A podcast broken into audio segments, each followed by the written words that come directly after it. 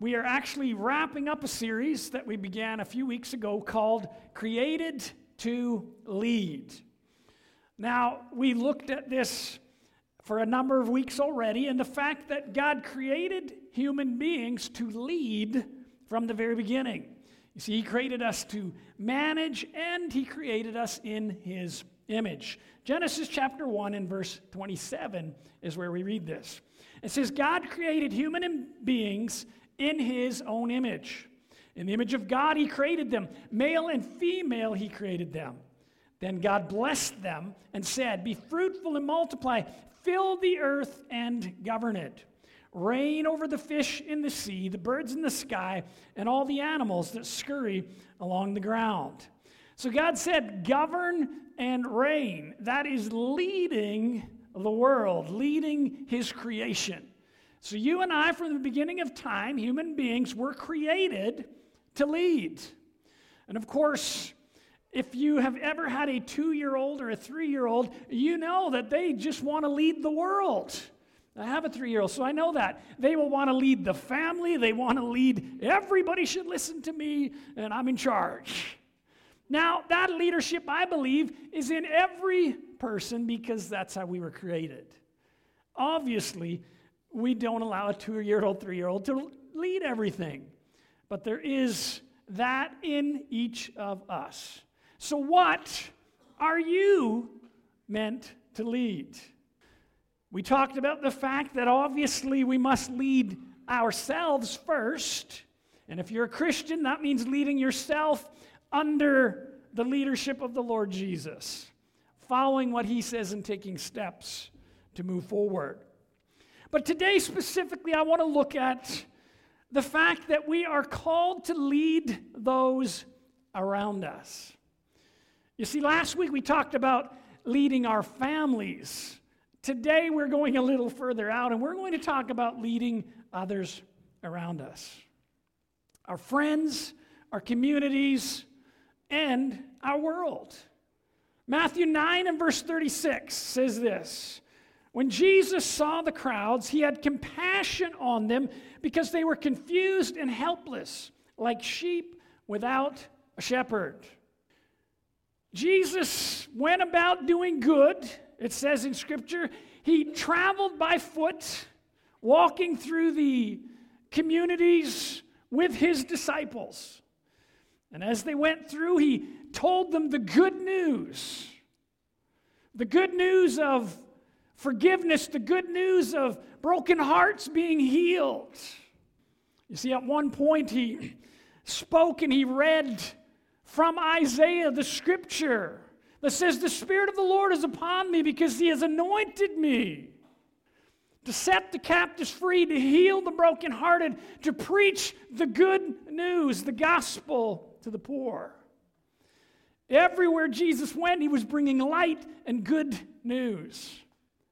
But as he traveled through the communities, it shares in this portion that he just had compassion overwhelm him as he looked at the people. But his compassion flowed out of something he noticed. People were lost and they needed shepherds or leaders. He looked at his disciples and he said, We need to pray. We need to pray that God will raise up leaders. He says laborers in the harvest field, but he was meaning leaders to lead. They prayed, and then guess what he did? He equipped them and said, Go lead. Go heal. Go preach the good news. But he did it out of compassion. Compassion or love, the love of the Lord. If you and I are going to lead other people around us, we first need to have compassion. We need to actually care about them.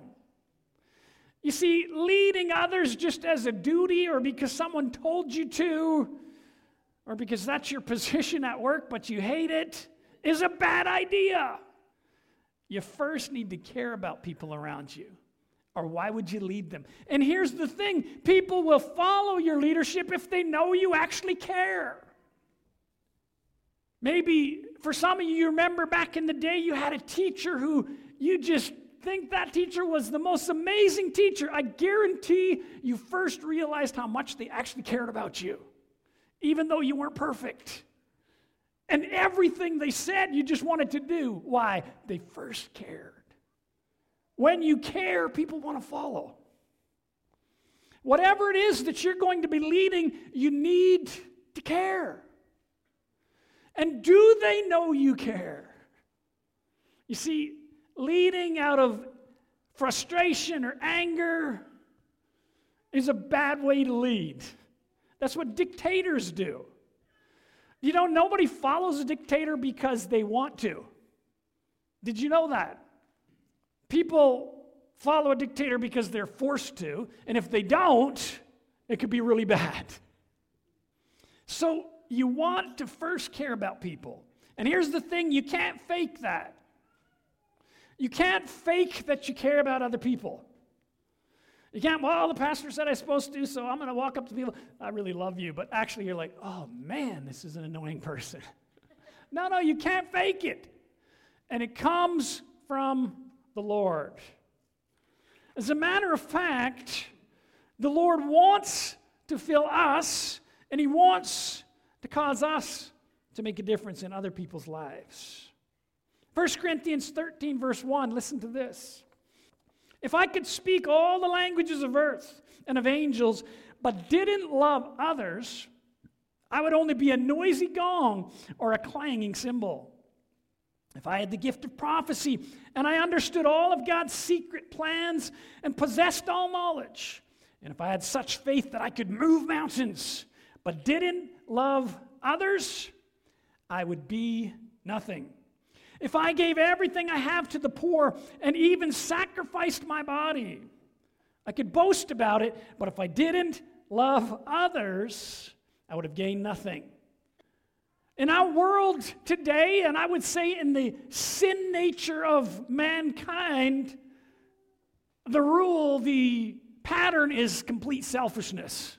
It's all about me. And maybe you've had the unfortunate opportunity of being under a leader or a boss who's selfish and mean.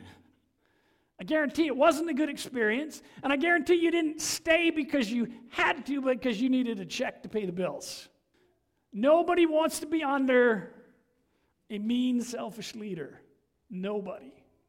So don't ever be that kind of leader and learn to love people.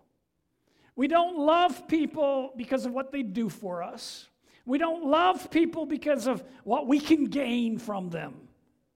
We love people because the love of the Lord gives us compassion to see their need, to see their situation, to see where they need to go.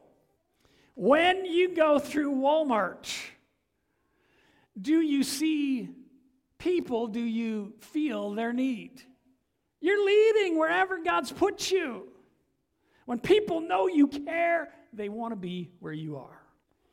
So let's be honest with ourselves. Do we really care? And if not, if we're struggling in that area, it's pretty easy to fix. Go to the Lord and ask Him Lord, help me to love others the way you do. Let your love be in me for them. And when you ask that and you mean it, He'll give it to you. And let me say it again. If the greatest love you have is for yourself and your well being and your stuff, get prayer. Because God wants you to be outward focused. That is the whole message of us going to the lost. We take the focus off our personal needs and give it to others. I'm going to pray right now for that love just because we're not going to do it at the end. Because maybe someone's honestly thinking, you know, I don't know if I love too much after all. I, I sometimes don't feel like it. It's good to be honest with yourself. As a matter of fact, I'm going to pray in a minute about that. A good test of do I love people? Am I the kind of guy who is joyful and cares about people? This is a test that you can kind of know. Take a look at all your closest friends. If they're all grouchy and miserable, eh, that may be a reflection of what you are. Nobody's looking around now. They're like, oh, Lord, my friends are awesome. I'm just trying to minister to them. Okay, but if all of them are like that, there's a good chance they're gathering because you're similar in how you do it. Okay? One or two of those in your friend group that you're helping out is different than everybody. You know, we all complain the same. We all look out for number one. Hey, so check that out, all right? And if that's the case, be honest and ask God to, hey, Lord, give me more love for people. You're leading people. You're leading people by your action, by your attitude. Let me pray right now if we're struggling a little bit with loving people. Lord, I pray right now that you would fill us with your love. Lord, we're being honest and open. There may be moments where we just don't like people. Lord, forgive us and fill us with your love. Give us such a passion, such a burning that we'll lay aside some of our selfish ambitions and we will reach out because we love them like you love them. Amen. All right, it's not over yet. That was just the middle of the preaching message prayer. Some of you are like, yes, let's go. Okay, hang on. We got a few more minutes here. Okay. If we want to lead others, begins there with the love. I believe that we are called to lead others in a couple of big ways. And the first that I would say, we are called to lead all those around us to live better or to live abundantly. We are given some wisdom and understanding from God, and we should use it for anybody who's willing. Okay? Sometimes, you know, we get the mindset, well, it's just for us and our group. No. What God's given you, you can lead anybody with. Proverbs 11 25. It says, The generous soul shall be made rich, and he who waters will also be watered himself. The people will curse him who withholds grain, but blessing will be on the head of him who sells it. He who earnestly seeks good finds favor, but trouble will come to him who seeks evil. This is Solomon in the Proverbs giving out wisdom to whoever would want it or would read it. And he gives out quite a bit in a few short verses. The idea of being generous uh, causes more wealth to come in, the idea of watering and being watered. But he also talks about the one who seeks good finds favor, but trouble will come to him who seeks evil. He's giving wisdom that will benefit someone's life and make it better. An interesting verse at the end, we're not doing a message about it, but seeking good, looking for good brings favor. Looking for evil, well, it comes back. I want to encourage you today, church. Look for the good. Look for what God's doing and fill yourself with it. Because if you choose to look for what's going wrong continually, you will literally fill yourself with darkness and evil. And we live in a world where, at your fingertips, you can go find every horrible thing that's happening in the world and be consumed with it. But the problem is, what then are you going to give out when you meet people? You and I are called to give out good news. The gospel, that means good news. Did you know that? Good news. When you come to church here, we're going to give out good news. Jesus still heals, Jesus still saves, Jesus still sets free. Jesus is still on the throne. What are we filling ourselves up with? I've met people when you have a conversation with them, you think you're talking to a news anchor. They're like, oh, they got every horrible thing that's happening. Did you know Jesus lived in a horrible world at his time frame? They were the Jews were oppressed by the Romans continually. Did you know that on a regular basis there were people being crucified along the road? Jesus never started his message with a list of all who had been crucified and let's pray for them first. A list of all who had been uh, hurt by the Romans and business is wrecked, and, and then let's pray for that first, and then I'll give you some good news. He stuck to the good news. Man, it got quiet in here. I believe in prayer, but I also believe that we need to be filled to overflowing with good news. And I pray often. We have a prayer meeting that happens on Saturday, and sometimes there's some heavy things we got to pray about. Saturday at 6 o'clock. We pray for heavy things all through the week. Some life group, somebody's going through something heavy, you better pray for it. My Bible says where two or three are gathered together in his name, there he's in the midst. He said, If any two of you on earth will agree as touching anything in my name, it will be done. You find one other person to agree with you if you're going through something and you believe it will be done. Leading those around us. Did you know Solomon didn't just give his wisdom to Israel? He gave it to many others. As a matter of fact, there's a the nations around him heard about the wisdom and the blessing that he was bringing to Israel. Solomon caused Israel to be more wealthy than it had ever been, ever in its history and ever would be because of his wisdom. But not only that, Solomon brought peace to Israel.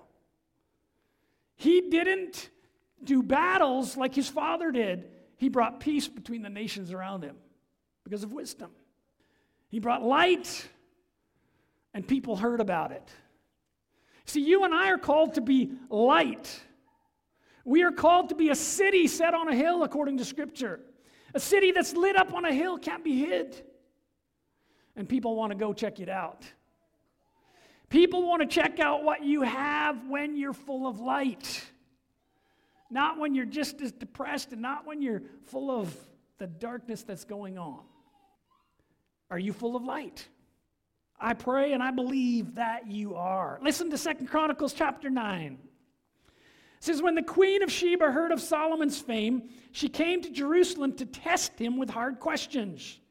She arrived with a large group of attendants and a great caravan of camels loaded with spices, large quantities of gold and precious jewels. When she met with Solomon, she talked with him about everything she had on her mind. Solomon had answers for all her questions. Nothing was too hard for him to explain to her. That's wisdom. When the queen of Sheba realized how wise Solomon was, and when she saw the palace he had built, she was overwhelmed. She was also amazed at the food on his table, the organization of his officials, their splendid clothing, the cupbearers in their robes, and the burnt offering Solomon made at the temple of the Lord. She exclaimed to the king, Everything I heard in my country about your achievements and wisdom is true. I didn't believe what was said until I arrived here and saw it with my own eyes. What did she see when she came?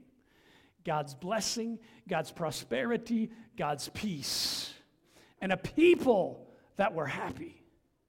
And she was blown away. Are people blown away by what you and I have? Have they heard about it because it's unusual? It's unheard of. Have they heard that person is so joyful, even though they've been through things? That person has a smile that lights up the taxi or the room. Have they heard? Because if they've heard, they're going to come see you. They're going to talk to you at work. Don't hold back the light at work. There's no policies at your workplace that say you can't talk about what you believe. If there is, find a different place to work. But I'm pretty sure there is none here in Alberta. If it's in you, it's the light of what you have, share it. Be bold. Turn on the light. I see a picture like a big flashlight. You got light, but you're like, yeah, I'm not turning it on here as the, these guys will make fun of me. Hey, if it's dark, you better turn it on. If it's getting dark, you turn it on in that conversation. Go ahead. People will look at you and go, You're different. How come?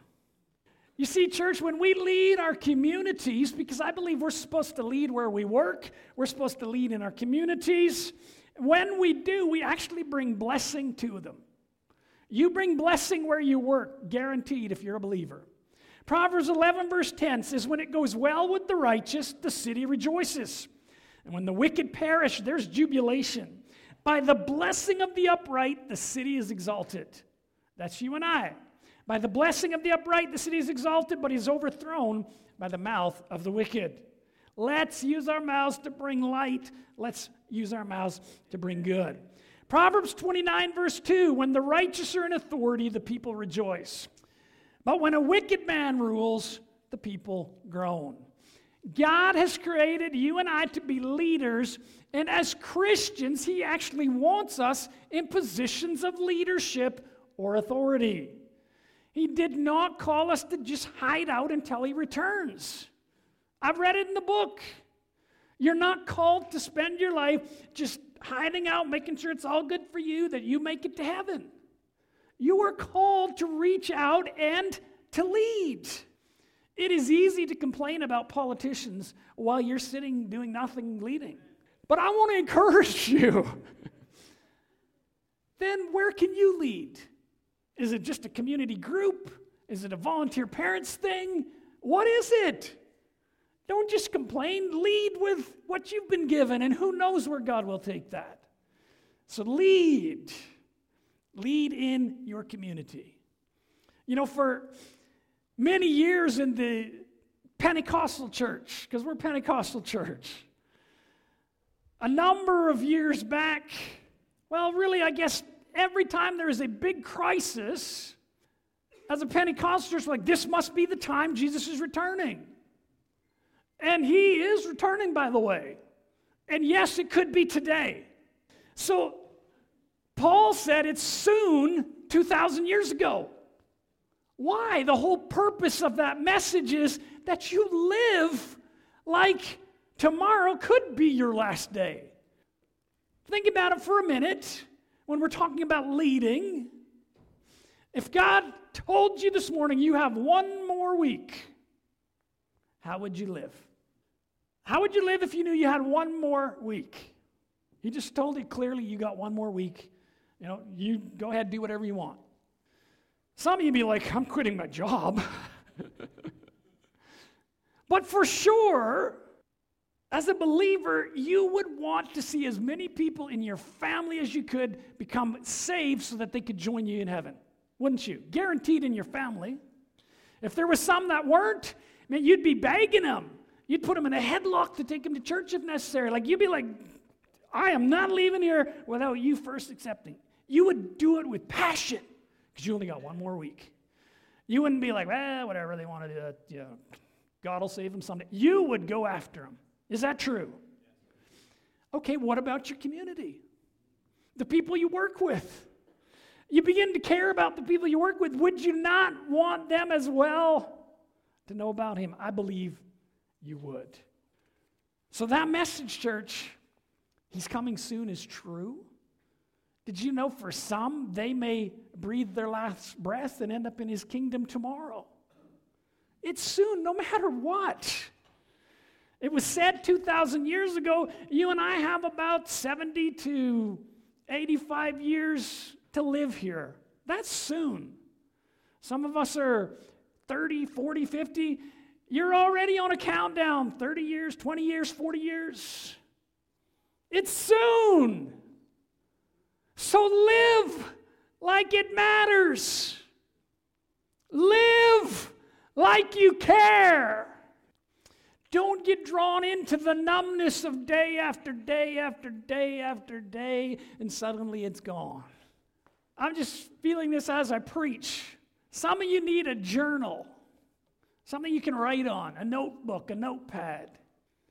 And you need to daily write something you want to accomplish that day besides your work and paying the bills. I'm going to encourage you to do that. Somebody needs to hear this. You write in the journal in the morning what you want, one thing you want to accomplish that day, and you do it. God wants to get you out of that cycle of you just live to pay the bills. Don't quit your jobs. That is not what I'm saying. You do have to pay bills, but you don't have to live not accomplishing anything for Him. Okay? You and I, of course, we've already got into it a bit. We want to lead others in wisdom and to make their lives better. Most importantly, we want to lead people to follow Jesus. But why do we want to do that? Do we understand and care about them? Matthew 28 19 is the Great Commission for every Christian. It says, Go and make disciples of all nations, baptizing them in the name of the Father, the Son, and the Holy Spirit, teaching them to observe all things that I've commanded you. And lo, I am with you always to the end of the age. Hey, we're supposed to reach out and tell others about what we have, not as a duty. Not because your pastor said, you know, if you tried to tell others about Christ as a duty, it usually doesn't work. It sounds like you memorized something, and you sound like a salesman that doesn't really believe. The way you see others come is first of all, you actually believe what you have is worth giving to others. If you don't actually believe what you have is worth giving, you're never going to give it. Now, I believe all of you believe that. The second thing, do you actually believe that Jesus is the answer for the world? You see, Jesus is the answer for your worst enemy. Jesus is the answer for the most annoying boss in the world. Nobody has that boss, so I'm just throwing that out there. Jesus is the answer. If you believe it, you will take action to help them find an answer. You know how you see the most horrible coworker change? You care about them, you pray for them, and when opportunity comes, you lead them to Christ. That's how you get a different coworker. Uh huh. Somebody need to hear that. Ask God to help you care, begin to pray for them, look for opportunities. It's going to be good. Woo, that is good. I see somebody getting a new coworker, but it's the same guy but different. And I did see it's a guy. 2 Corinthians 5:17, listen to this. When someone becomes a Christian, he becomes a brand new person inside. He's not the same anymore.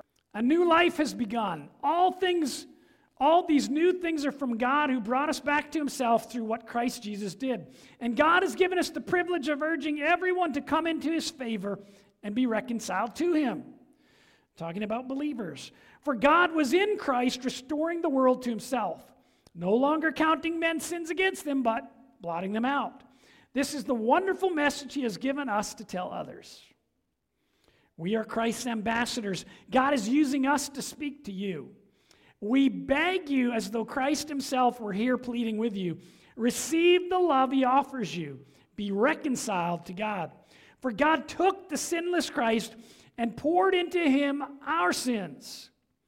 Then, in exchange, He poured God's goodness into us.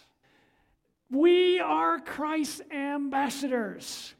We are told to give out just as if Christ were speaking. When I read this, I was surprised. Paul was saying, We are begging you to receive him, we are pleading with you. Do we beg and plead with people? Do we really care? Do we find a way? It's what we're asked to do. Even as if Christ was there pleading with them. Christ wasn't a mean leader. Christ was a leader of love, and he wanted people to come. Do we believe without a doubt that the mercy and love and forgiveness of the Lord that we have experienced is worth giving to others? There was a woman in Jesus' day who came out to draw water at a well, and Jesus happened to be sitting there. He and his followers had come to this town of Samaria, and Jesus stayed at the well and he sent his disciples ahead. And as the woman came to draw water, Jesus, who was a Jew, asked her, a Samaritan, Please give me water. I'm thirsty. And she said, Why are you, a Jewish man, asking me for water? That's not okay. It's not politically correct at all. And Jesus said, If you knew who it was that was asking, You'd ask me for water, and I'd give you living water. At first, she was confused. You don't have anything to draw water with? And then she realized he's not talking about actual water. When Jesus sees that she's catching on and that this is going to be a conversation to see someone follow him, he tells her, Go get your husband and come back. You see, if he was going to have a long, intimate conversation, he wanted her husband to be with her. And she said to him, I don't have a husband. And Jesus said, You're right, you don't. You've had five husbands, and the sixth man you're with is not your husband. And she was blown away. Because you see, she realized he is talking to me and calling me, saying he wants to give me water.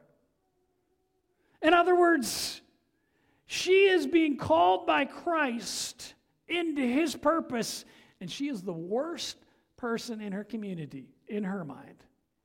You see, she was drawing water at the wrong time of day so that she didn't have to connect or meet with anybody because the people, the other women in that community, despised her.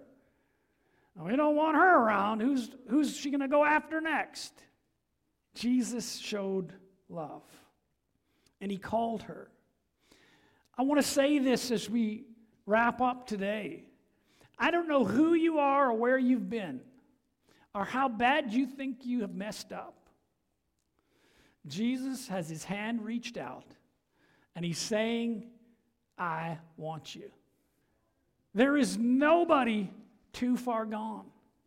He says, I want you, and I want to fill you with what I have so you can give it to others. This woman believed instantly. The same woman who was avoiding her community because of shame and embarrassment took off from that well and went into her community through the streets saying, You got to come to the well. There's a guy over there. He's the Messiah for sure. They didn't even care about this woman. And here she is being an evangelist for Jesus. And you know what? They listened. Some of the people we think are the worst of the worst, God can use even more than us if He gets a hold of their heart. You see, their struggles and their issues they may be bigger than yours, but they're not really that much different. It's called a sin issue. I want you to think right now about the most far gone, worst person you can think of. God wants them. Maybe there's someone in your family and you're like, they're in jail right now. They're, they're a lost cause. God wants them. You see, those passionate, confused people, when God gets a hold of them, they can be the most passionate for Him believe for it. And maybe you're here today, no matter who you are, when we talk about leadership, when we talk about making decisions for our life, the greatest decision you can make is to follow Jesus. And it's simple. Following Jesus is not difficult. It's as simple as simple can be. Jesus called out to them and just said, Follow me. His disciples went out and said, Follow him. And if you want to, it's this easy. Say it with your mouth and believe it in your heart, and you'll be saved. It doesn't get any simpler than that. You see, he came and he died on that cross to forgive our sins, and as the scripture said that I read you, to bring us into relationship with the Father again. There's only one way to do that. Jesus said, I'm the way, the truth, and the life. Nobody can come to the Father except through me. And we come to Him through a simple prayer. You see, we do that here today. We're going to do this with you. We're going to say a prayer that you can repeat. The prayer has no power. We're simply allowing people to use their mouth to say what they're feeling in their heart right now. Feeling in their heart, yeah, I want Jesus. Maybe you don't understand it all. That's okay. If you want Him to come forgive you, you use your mouth and He'll work on the rest. Well, I'm not good enough. Perfect. Nobody's good enough. We're going to pray that right now. I'm going to ask all of you to repeat it after me for the one or two today because we're not trying to single anybody out or embarrass anybody. This is an important moment. Young people, older people, this is an important moment. I want you to bow and pray this with me. Repeat this after me. Say, Lord Jesus, I believe you died for me. I ask you now, forgive me of all I've done wrong. Make me new. Use my life. I am saved. Amen. Give God praise for that.